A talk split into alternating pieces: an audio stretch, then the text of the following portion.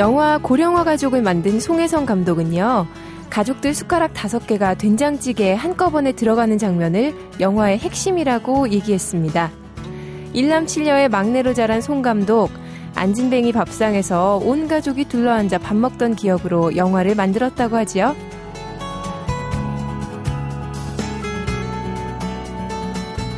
영화 고령화 가족에 나오는 어머니는 자식들이 싸울 때마다 무심하게 툭 밥 먹자 라는 말로 휴전을 종용합니다. 그럼 자식들은 피 터지게 싸우다가도 언제 그랬냐는 듯 밥상머리에 쭉 둘러앉는데요. 이번 추석에도 이 밥상의 위력 느꼈던 분들 많으시죠? 한동안 소원해졌던 가족, 친지들을 하나로 묶어주고 시시콜콜한 다툼마저 멎게 하는 어머니의 마법의 밥상 덕분에 이번 연휴도 행복했던 것 같네요. 안녕하세요. 매거진톡 서현진입니다.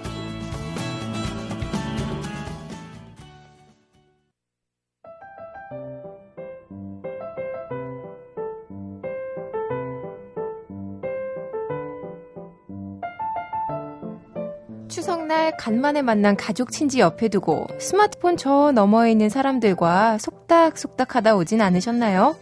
오늘 트렌드톡에서는요, 사회관계망 서비스, SNS로 인한 폐해 짚어봅니다. 아, 뜨끔뜨끔하네요. 이번 주도 역시. 자, 시내 21의 이다혜 기자와 함께 할게요. 안녕하세요. 안녕하세요. 남 얘기가 아닙니다. 그렇죠. 저는 소심해서 남기지는 못하고요. 네. 그냥 보면서 비웃어요. 다들 나랑 똑같군. 이러면서. 정말 신기해요. 왜요? 그게 이 SNS를 처음 시작할 때는 다 다른 것 같거든요. 네. 와, 이렇게 다른 사람들이 있구나 생각이 드는데 그렇죠. 조금만 보다 보면 야, 이렇게 괜찮아 보였던 사람도 맞아요. 그게 굉장히 네. 저도 참 괜찮다 오프에서는 그렇게 생각을 하다가 그렇죠. 딱 온라인으로 가기 시작하면 아니 이 사람은 이 시간에 이런 걸 왜 쓴대? 그렇죠. 새벽에. 특히나 이제 부장님들, 국장님들 이런 분들이 가끔씩 이제 어, 평소에 보여주시던 모습과는 다르게 강한 모습과 다르게 굉장히 여리게 소, 어. 갑자기 소녀가 되세요. 막, 왜 저래 진짜 그렇죠. 강한 모습만 보여주셨으면 좋겠어요. 그렇죠. 그래서 어떻게 보면 이제 이 익명성이라는 게이 네. 온라인에서는 항상 화두가 되는데 이제 그런 게 점점 더 어떻게 보면은 심화되고 있고 어, SNS라는 게 생기면서부터 네. 어떻게 보면 이제 그 전까지랑 또 다른 양상으로 많은 것들이 진행이 되는 것 같아요. 어떤가요? 자주 하세요? 뭐 계정도 많으세요? 저는 계정을 일단은 다 만들었었고요. 저도. 지금은 쓰진 않아요. 그러니까 저는 아예 들어가지도 음. 않고는 있는데 이렇게 되기까지 시간이 좀 걸리기는 했죠. 처음에는 그러면 자주 남기고 그럼요. 소통도 자주 하고 하셨나요? 그럼요. 그래서 처음에는 아마 다 비슷하실 거예요. 처음에 시작을 하면 일단 나한테 아무도 관심이 없죠. 네. 왜냐면 난 이제 시작했으니까. 그런데 이제 그렇죠. 아마 아나운서님 같은 경우는 이미 이름이 알려져 있고 얼굴도 알려져 있는 음. 경우이기 때문에 이를테면 뭐 친구나 동료가 한번 예. 이제 한번 뭐 누가 시작했습니다. 뭐 이렇게 해서 알려주면 금방 또 팔로워라든가 이렇게 뭐 늘어나는 경우가 많지만 대개의 경우는 아무래도 는 네. 그거는 좀 특정한 사실 저도 별로 안 그렇고요. 정말 특정한 뭐 진짜 전지현이나 이 정도 돼야 그럴 것 같고 대개의 경우는 얘 처음 시작하면 아무도 반응이 없어요. 네. 그래서 내가 뭘 하고 있어도 아무도 관심이 없습니다. 그럼 내가 따라다녀야 되겠네요. 그렇죠. 먼저. 따라다녀야 되는 거죠. 따라다니면서 뭐 유명한 사람한테 말 한번 걸어보고 그래서 그러다가 이제 그 사람이 내가 뭔가 썼는데 한 번 이렇게 쭉 이렇게 리트윗이라고 하죠. 네. 그렇게 해서 한번 열람을 한번 해주면 난리 나는 그렇죠. 거죠. 갑자기 뭐 하루 새에 팔로워가 뭐 수십 명, 수백 명씩 늘기도 하고 네. 그런데 재미를 붙이면서부터 점점 이야기거리가 될 만한 것들을 찾아다니게 되는 거죠. 이상해지기 시작하는 거죠. 이상해지기 시작을 합니다. 숫자가 숫자에 집착하는 순간부터 그렇죠. 내, 누가 나를 몇 명이 나를 보고 있는가라는 거에 점점 예민해지고요. 이제 그러면서 어 아마 많은 분들이 경험하셨을 텐데 먹는 거에 굉장히 예민해져요. 아 맞아요. 네. 점심에 보통 이렇게 근처 백반집 가서 보통은 이제 부장님하고 같이 밥 한 끼 먹고 오잖아요. 보통은 김치찌개, 된장찌개 먹고 그렇죠. 이러지. 그런데 이제 갑자기 거기서 뭐 우리 동네에 새로 생긴 브런치 메뉴 후후 막 카르파초 막 이런 거 그렇죠. 막. 예.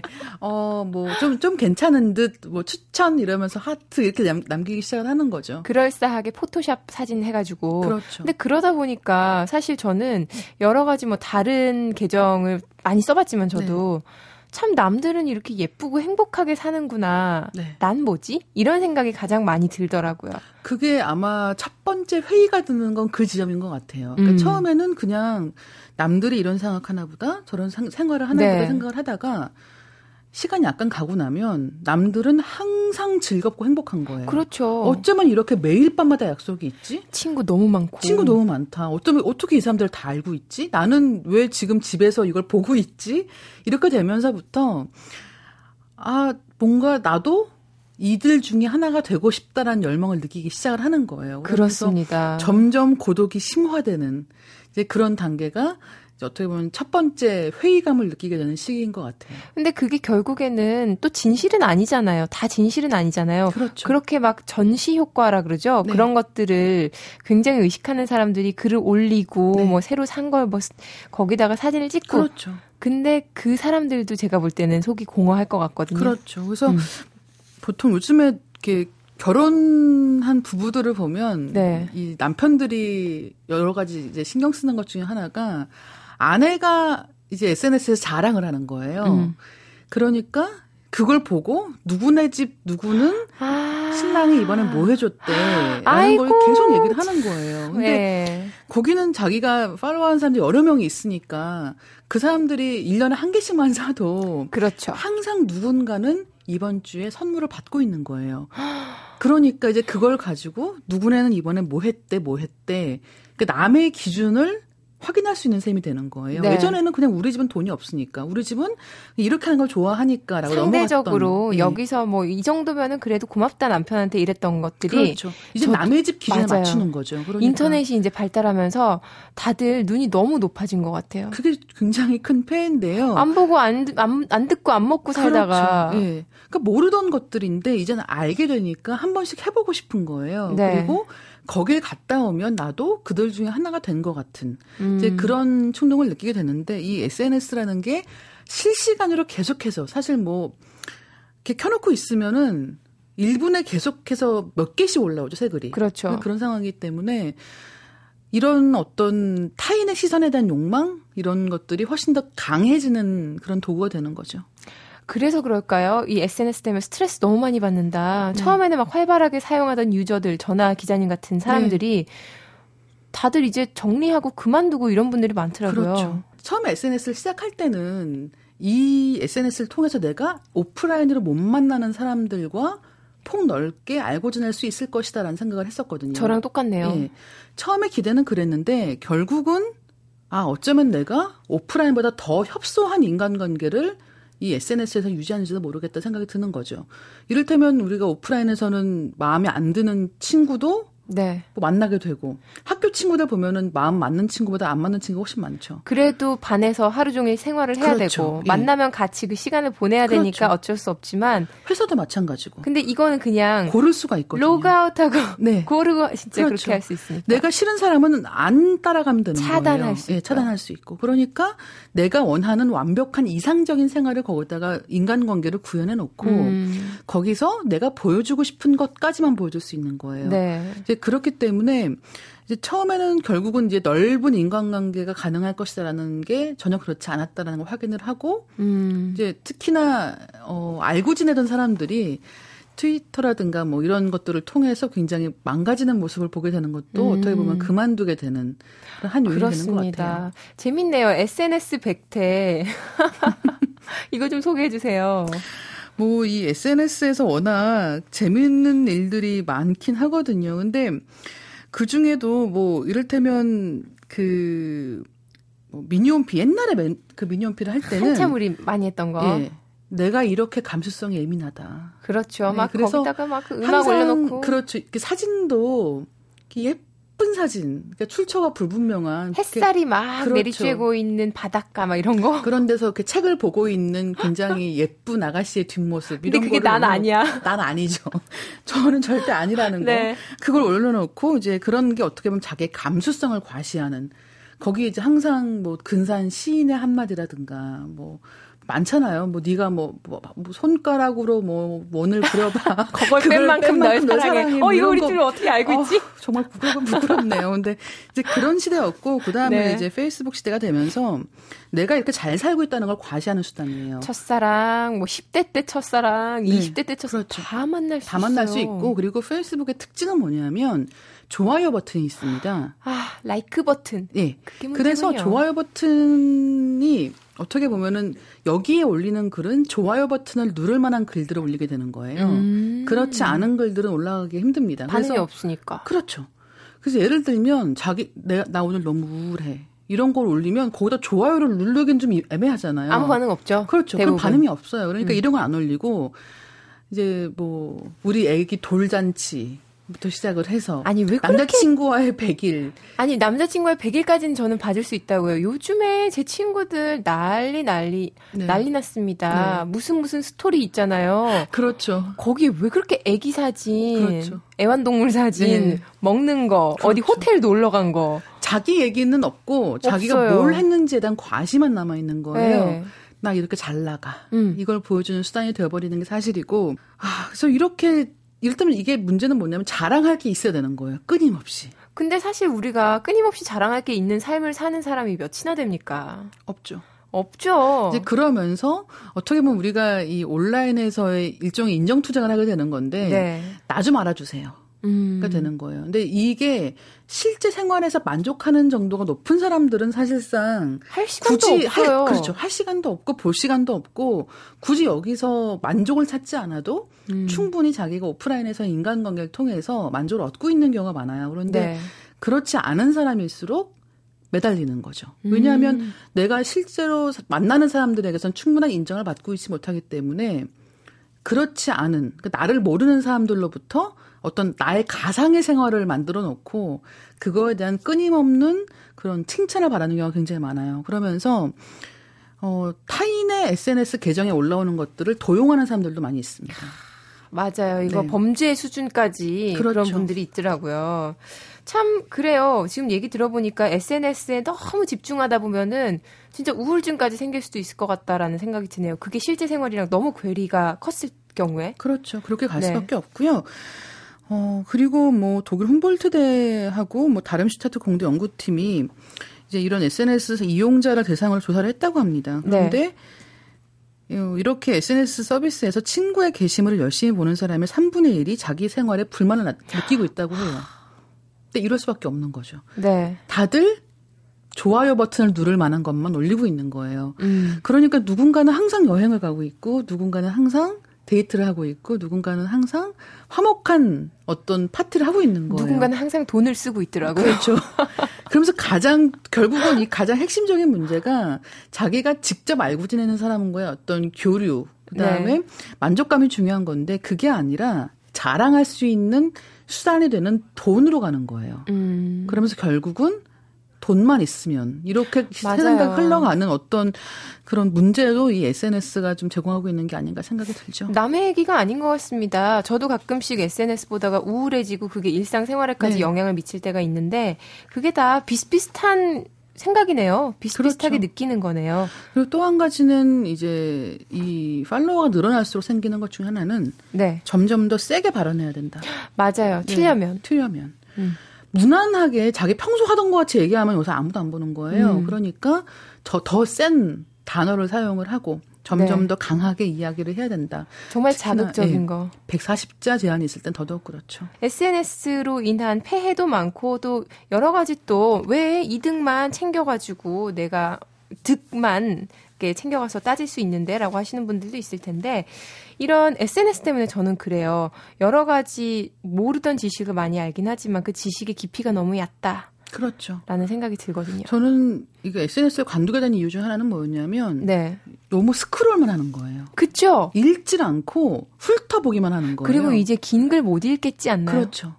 되게 이제 성인들도 평생 이제 긴 글 읽는 거가 숙달된 성인들도 네, 이제는 긴 글 못 읽겠어. 신문 한 맞아요. 페이지 못 읽겠어라고 생각을 하는데 지금 자라나는 청소년들 같은 경우는 더 심해지는 거예요. 긴 글을 못 읽고 긴 글을 못 읽는 거에서 끝나는 게 아니라 네. 자기 생각을 못 해요. 맞아요. 이를테면 남들이 무슨 얘기를 하고 있는지는 알고 있는데 이 이슈에 대해서 나는 무슨 생각을 하고 있는지는 아무도 그게 없는 거예요. 네. 왜냐하면 남의 글을 스크롤하는 것만 익숙해지니까. 정말 뜨끔뜨끔하네요. 이게 남 얘기가 아닌 것 같아요. 특히나 말, 글 이런 것들을 주로 다루는 직업을 네. 가진 기자님이나 저 같은 경우도 사실 저는 굉장히 좀 뜨끔하거든요. 네. 이거 의도적으로라도 좀 사용 시간을 좀 제한해서 남는 시간에 오프해서 그렇죠. 친구들 많이 만나고 네. 좀 이렇게 사람들이랑 대화 많이 하고 해야겠습니다. 책도 많이 보고요. 자, 오늘도 정말 재밌었고요. 어, 지금까지 시내 20일 이다혜 기자와 함께 했습니다. 우리 다음 주에 또 봬요. 네, 감사합니다. MBC 라디오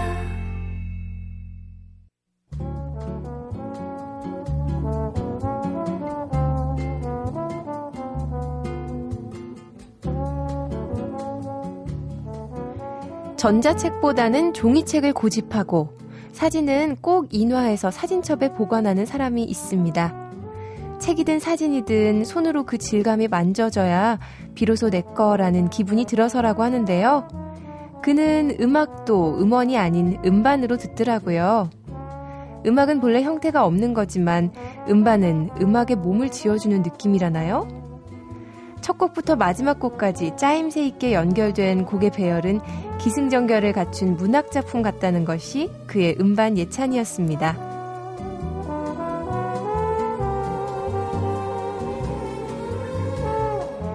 음반이 100만 장 이상 팔리던 시절이 있었지요. 하지만 음악을 음원으로 듣게 되면서 음반을 발표하는 가수들도 줄었는데요. 최근 아이돌 그룹 엑소의 1집이 발매 3개월 만에 74만 장가량 팔렸다고 합니다. 음반이 70만 장 이상 팔린 건 2003년 브라운 아이즈 2집 이후 10년 만의 일이라고 하죠. 물론 팬덤 현상 때문이기도 하겠지만 아이돌 그룹이 음원이나 미니 앨범이 아닌 정식 음반을 발표했다는 거, 또 음원이 더 친숙한 10대들이 음반에 관심을 보였다는 건 음악계 전반을 놓고 봤을 때 긍정적이란 현상이라는 생각이 드네요. 엑소의 노래 으르렁 들어볼까요?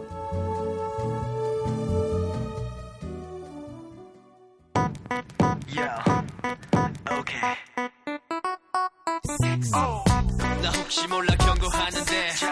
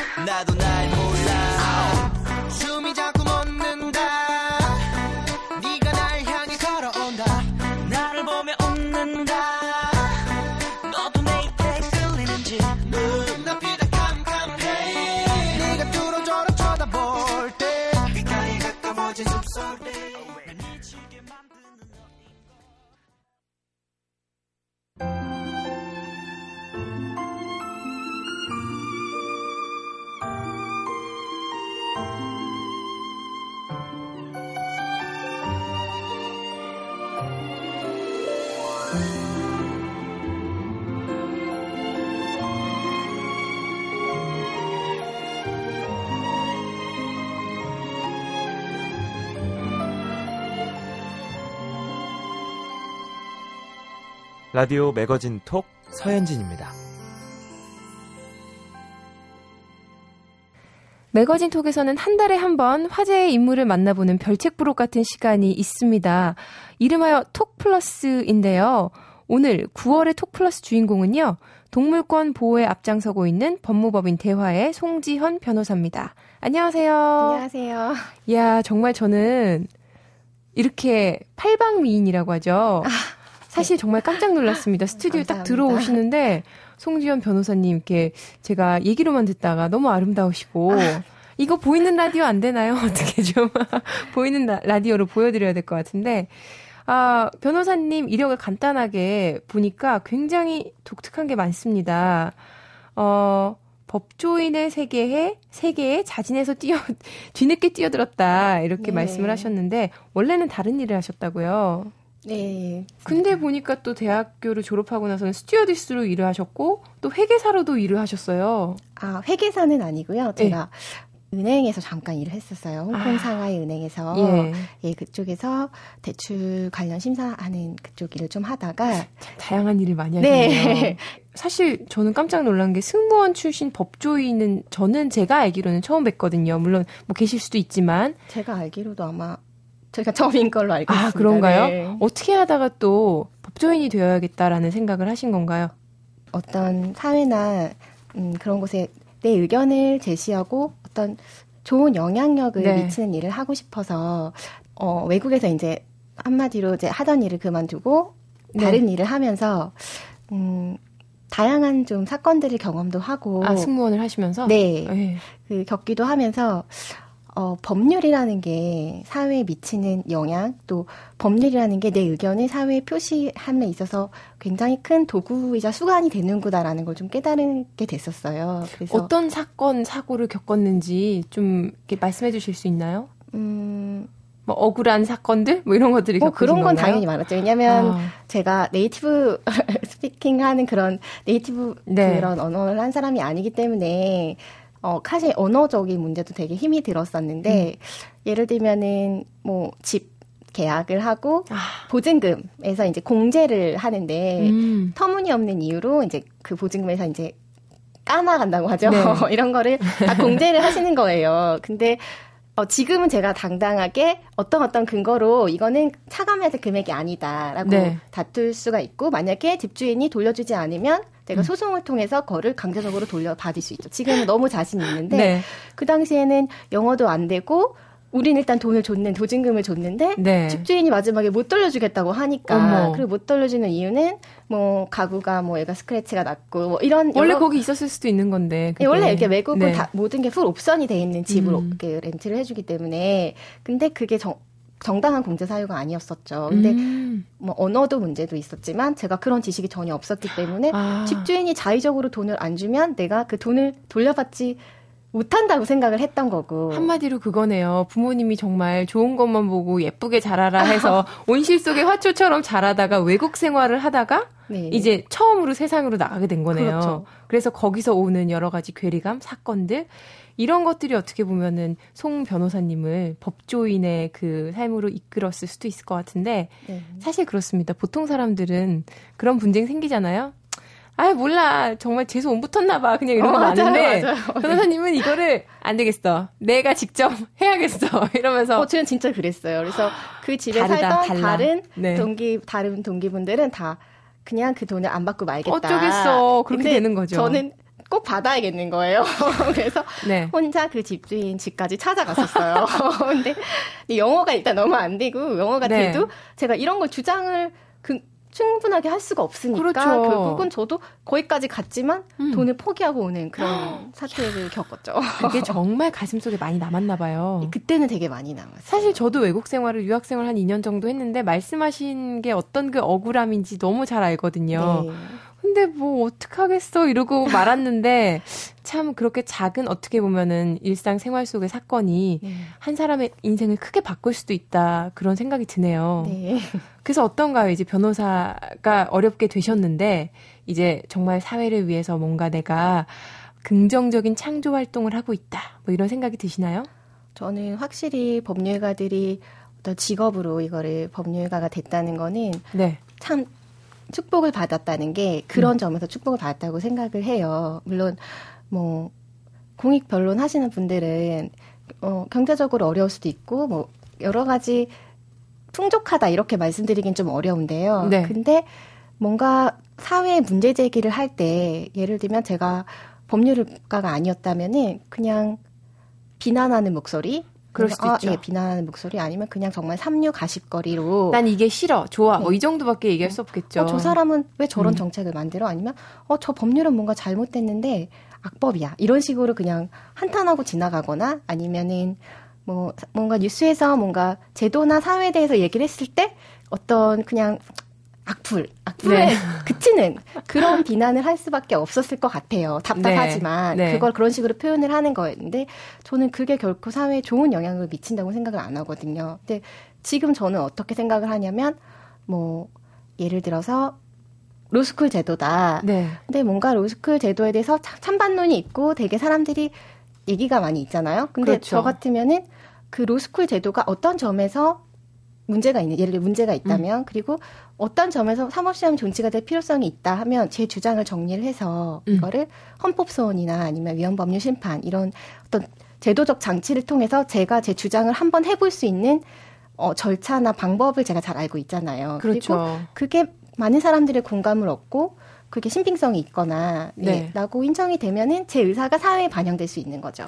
그렇죠. 네. 그럼 변호사님은 사법고시 세대신가요? 네, 네, 네. 아, 그렇군요. 근데 지금 하시는 일이 굉장히 독특합니다. 그래서 저희가 변호사님에게 관심을 가지게 되기도 했는데, 네. 어, 음, 동물권 변호에 앞장서고 있다고 하시더라고요. 네. 근데 이게 동물권 소송에 관심을 갖게 된 이유가 뭐 따로 있나요? 이게 사실 어떤 건지 저는 음, 특히나 이- 사실 우리나라가 뭐 이렇게 서- 서양의 그런 선진국이나 법, 법률이 굉장히 발달한 뭐 그런 나라들도 아니고 네. 그래도 아직까지 동물보단 사람이 먼저다. 뭐 이렇게 얘기하는 분들이 많고 네, 네, 네. 동물권이라는 단어 자체가 생소한 분들도 많으실 것 같거든요. 그렇죠. 아직까지는 네. 동물권이다 이렇게 말을 하면 거부감을 가지시는 분들도 있습니다. 내돈 네. 주고 산 내 동물에 무슨 권리가 네, 있어? 뭐 동물이 무슨 권리가 있냐 네. 이렇게 인권이라는 말하고는 다르게 동물권이라고 하면 아직까지도 사람들은 아까 말씀하신 대로 아, 사람도 먹기 살기 힘든데 네. 동물의 권리 배부른 소리 한다 음. 이런 얘기를 많이 하시는데요. 네. 음, 일단 제가 동물권에 이제 관심을 갖게 된 건 뭐 당연히 제가 동물을 좋아하니까 예 그런 것도 있었고요. 네. 사실 저도 인권 분야에도 관심을 많이 가지고 있습니다. 보통 왜냐하면 동물권 하시는 분들이 동물권에만 관심을 가지시는 분들은 없어요. 음. 아, 아동이나 여성 그리고 동물이 사실은 거의 비슷한 침해 태양을 비슷한 형태로 이제 권리가 침해되고 있고 어, 아동에 대한 폭력은 여성이나 동물에 대한 폭력 또 동물에 대한 폭력은 아동과 여성에 대한 폭력으로 연결이 돼 예, 있군요. 연결이 돼 있다는 게 뭐 많이 드러난 자료에도 드러나 있고요. 약자잖아요. 지금 네. 얘기한 세 그 분야 부분들이 사람들이 네. 그러다 보니까 어 가- 관심 분야가 사실 어떤 카테고리가 유사하다 보니까 네. 어, 사람들이 동물, 여성 아니면 난민, 뭐 탈북자 이런 음. 인권 쪽에는 많이 관심을 가지는데 말씀하신 대로 동물은 어, 그런 아직 국민들의 공감을 얻지 못하는 부분도 있고요. 어, 제가 이제 동물 보호 활동을 하면서 이제 여성 국회의원님들하고 많이 일을 했는데요. 네. 웃으시면서 하시는 말씀들이 어, 아동 여성은 어, 돈은 안 되는데 음. 표는 된다고 하시더라고요. 근데 동물은 표도 돈도 안 되네. 되고 표도 안 된다고 예. 하세요. 그러다 보니까 아무래도 어 선뜻 내가 이거를 전문 분야로 하겠다라고 네. 하는 어 목적인을 찾기가 힘들었었어요. 음. 그러다가 저희는 좀 그러니까 공익 변론을 좀 해보자라고 좀 뜻을 모은 여러 사람들이 있어서 네. 아무래도 분명히 저희 선배 변호사들 중에서도 했었던 분이 있었을 거예요. 음. 저도 뵌 적이 있고. 근데 한 사람 한 사람이 이렇게 개인적으로 뭐 시민단체랑 컨택을 해서 하다 보니까 지속력이 떨어지고 또 이게 말씀하신 대로 생계를 유지할 수 있는 그런 소송이 아니다 보니까 맞아요. 네, 그 결국은 자기 생업에 치이게 되다 보니까 이제 이쪽에 계속 관심이 이제 소홀해지고 하면서 이게 이어지지 못했던 것 같아요. 그래서 저희는 이거를 한 사람이 해서는 안 되니까 여러 사람이 그러니까 네트워크를 해서 힘을 모으자. 네, 그래서 생명권 네트워크라는 이름으로 생명권 네트워크 변호인단이라는 음. 이름으로 그러니까 청년 변호사들이 한 세네 명이 모여서 이 사람이 자기 전업으로 바쁠 때는 다른 사람이 할 수 있잖아요. 네. 그리고 이런 어떤 개정안이나 뭔가 정책을 제안할 때는 한 사람 의사가 아니라 여러 사람이 모여서 하니까 확실히 동기부여도 되고 지속력도 좋아지더라고요. 그래서 생명권이라고 하니까 범위가 조금 넓어지면서 이해도 더 되는 것 같네요. 네 네. 그래서 음. 동물권이라기보다는 우리는 이제 인권을 넘어서 네. 우리 사회가 생명권 의 관점에서 동물 복지라든지 아니면은 여성 아동에 대한 문제를 어 접근해야 된다라는 취지로 저희가 그런 모토 아래 활동을 하고 있습니다. 어떤가요? 어떤 소송들이 기억에 남나요? 뭐 최근에 했던 뭐 돌고래 방사 관련된 네. 뭐 소송이 아무래도 가장 기억에 남죠. 음. 근데 왜냐면은 이 소송은 처음에 제가 뭐 다 아시겠지만 네. 그 서울랜드의 제돌이 의 방사 관련을 해서 예. 어 원래는 이 돌고래가 제주도에 있는 어떤 뭐 그 돌고래 쇼 하는 어, 음. 기업에서 이제 온 돌고래였어요. 제돌이가. 그러니까 예. 제돌이 말고도 남겨진 돌고래가 다섯 여섯 마리가 더 있었던 사례였는데 제도리는 운이 좋게도 그 박원순 시장님이 직권으로 이제 네. 멸종 위기종이고 또 우리나라 남방 큰 돌고래로 이제 고유종이니까 어 얘는 방사해 주는 게 맞다 이런 네. 결정을 해서 되게 어떻게 보면 운이 좋게 쉽게 바다로 돌아갈 수 있는 기회를 얻었는데요.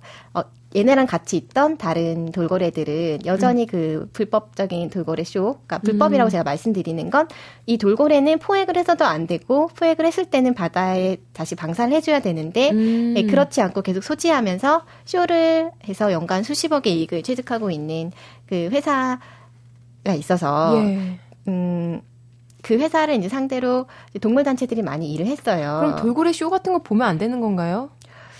어, 동물 단체들은 기본적으로 네. 오락 동물, 자, 오락 동물의 그 자체가 동물 학대라고 보시는 분들이 아, 많이 그렇군요. 있어요. 왜냐하면 돌고래나 호랑이 같은 상위 포식자인 동물들은 이 순치에는 적합한 동물들이 아니거든요. 음. 그리고 돌고래 같은 경우는 바다에서 하루에 수십 수백 킬로미터를 굉장히 고속으로 질주를 해야 되는 해야만. 본능을 갖고 사는 어, 동물인데 그 조그만 수족관 같은 데서 사람이 계속 훈련을 시킨다는 게 어떻게 보면 이 돌고래가 타고난 본성이나 습성에는 전혀 반하는 삶을 살게 하는 거거든요. 네. 오직 사람이 눈으로 보는 오락 즐거움을 위해서 음. 다른 동물이 타고난 습성이나 생태를 철저히 무시한다는 거는 그 자체가 비윤리적이다. 이건 즐거운 일이 아니다라고 생각을 하기 때문에 네. 쇼동물에 대한 어떤 관점을 다시 한번 새롭게 해주기를 계속 지금 요청을 하고 있는 상태고요. 음. 근데 뭐 이게 보지 말아야 된다, 봐야 네. 된다. 이건 상당히 예민한 문제이기 때문에 제가 네. 여기서 직접적으로 말씀을 드릴 수는 없지만 음. 우리 사회가 점점 선진화가 돼간다면 그 국민들 인식이 높아진다면 예, 이런 부분을 감안해서 본인이 선택을 해야 되지 않을까라고는 말씀드릴 수 있을 것 같습니다. 참 사전 지식이 없어가지고 그런 부분에서는 저 오늘 굉장히 많은 걸 배우네요. 그래서 그 제도리가 어떻게 됐나요? 아 제도리는 이제 제도리는 방류됐고, 됐고 이제 고 네. 제주도에 있는 회사에서 남아있던 아이들은 어 이제 어, 검찰 쪽에서 수사가 들어가서 이제 불법 포획했다라는 입증이 됐어요. 네. 그래서 이제 얘네가 결과적으로는 국가한테 몰수될 수밖에 없는 운명에 있었죠. 이제 몰수라는 음. 건 뭐냐면 국가가 강제적으로 소유권을 박탈해서 네. 박탈시키고 국가로 이제 기속을 시키는 과정을 말해요. 예. 하지만 몰수가 되려면 우리나라는 이제 3심 재판이잖아요. 그러니까 음. 1심, 2심, 3심. 그러니까 대법원까지 모두 확정 을 받을 수 있게 이게 확실히 이 사람이 유죄다라는 확정을 받기 전까지는 여전히 소유권이 그 회사에 있는 거죠. 근데 이 회사는 이 돌고래 쇼를 해서 얻는 이익이 연간 수십억 원에 이르기 때문에 네.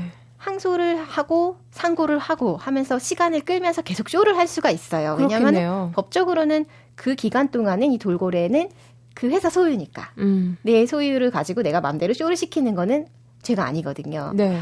근데 문제는 이 과정에서 돌고래들이 계속 죽어 나가게 된 거죠. 왜냐하면 음. 회사 너무 잘 알아요. 이게 어, 국가에 몰수가 되면 더 이상 쇼를 시킬 수 없는 돌고래이기 때문에 막 돌리는 거군요. 그쵸. 그러니까 사료도 좋은 물고기를 주지 않고 관리도 불충분하게 하고 음. 하면서 돌리다 보니까 돌고래들이 죽게 됐고 그래서 저희들이 봤을 때는 얘가 대법원에서 상고가 확정이 된다고 하더라도 막상 바다에 네. 돌려보낼 수 없는 상황이 되게 너무 뻔하기 때문에 사실은 법적으로는 저희가 절대 이길 수 있는 소송이 아니었어요. 우리나라 법률 하에서는 네. 일단은 돌고래는 말을 할 수가 없고 그렇죠. 돌고래는 권리 주체가 아니거든요. 음. 사람하고 회사 즉 법인만 권리 의무의 주체가 될 수 있지. 동물 동물은 이걸 우리나라 법자에서는 물건이거든요. 네. 그래서 돌고래가 스스로 소송을 할 수도 없고 돌고래를 대리해서 누군가가 할 수도 없는 상황이 됐기 때문에 원칙적으로 법적으로는 이거는 받아들여질 수 있는 소송이 아니었습니다. 근데 네. 또 같이 하시던 강하나 의원님도 한번 이걸 그래도 문제 제기를 하고 싶다 이렇게 네. 하시고 해서 저희가 법률적으로 좀 많이 연구를 했어요. 음. 이거를 최소한 법적 문을 열고 들어갈 수 있게끔은 해야 되지 않냐. 네. 돌고래 이름으로 소송을 하면 법원 안에도 들어갈 수가 없고 내쳐지니까 음. 최소한 판사를 만나서 우리 상황을 설명할 수 있을 정도로 한번 구성을 해보자라고 해서 저희랑 그 동물 단체 분들하고 그 개연님하고 같이 모여서 고민을 해서 일단은 그 토론의 장을 만들긴 했습니다. 음. 네, 판사님 앉혀놓고 저희 쪽과 또 그 회사 쪽 네. 변호인단이 만나서 충분히 주장에 대해서 얘기를 했고요. 음. 그래서 조정, 화해 서로 화해를 해서 일정 부분 그러니까 어, 돌고래 관리나 감독을 뭐 고래 연구소라든지 아니면 동물 단체들이 원하는 그 지정하는 단체들이 공소, 돌고래가 방사될 때까지 뭐 관리를 해준다라던가 이런 식의 내용으로 이제 화해를 하고 있던 차에 네. 이 형사 사건이 이제 확정이 됐죠. 아. 그래서 몰수가 됐고 시민 단체들은 거의 기다 대기를 하고 있었어요. 1분 대기조로. 음, 그래서 네. 몰수 확정된과 동시에 이제 자유 안, 안전하게 그 이미 제도리가 방사훈련을 받기로 되어 있던 그런 가두리라는 네. 곳으로 안전하게 옮겼죠. 나머지 돌고래들을. 사실 이게요, 정말 열정이 없으면 할 수 없는 일이거든요, 제가 볼 때는. 그렇죠.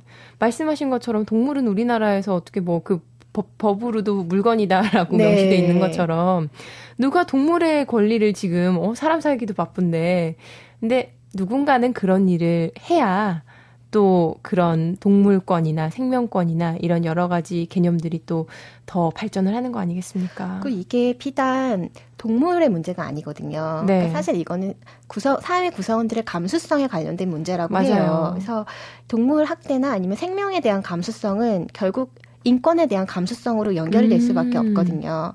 인권에 대한 감수성 은 결국 우리 사회 구성원들이 다 행복하게 살 수 있는 그런 어떤 정서적인 기반을 마련하는 거기 때문에 네. 어, 이거는 단순히 동물 복지, 동물을 행복하게 해 이런 문제가 아니라 결국은 우리 사회 구성원들이 이런 데에 대해서 문제 제기를 하고 새롭게 인식을 바꿈으로써 네. 사회 전체적인 흐르는 그 감수성에 대한 문제를 저희는 다룬다고 생각을 하고 있습니다. 정말 오늘요, 사실 그렇잖아요. 우리 송지헌 변호사님, 하숙집에서 그 complain, 외국 하숙집에서 complain을 진짜 내가 하고 싶은 대로 못 해가지고 시작했던, 시작되었던 그 법률, 뭐 그런 것들에 대한 의문, 작은 불씨가 지금의 송지헌 변호사님을 만든 게 아닌가라는 생각이 듭니다. 아, 정말 재밌었고요.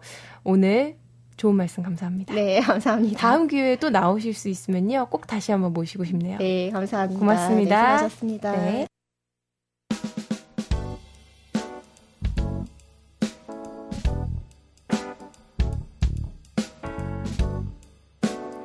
다음 주 매거진 톡은요, 시대의 유행, 개인의 취향에 맞게 변하고 있는 우리의 라이프 스타일 짚어보는 코너, 스타일 톡이 찾아갑니다. 보그 코리아 김지수 피처 디렉터와 함께하는 다음 주도 기대해 주시고요. 지금까지 매거진 톡, 저는 서현진이었습니다. 고맙습니다.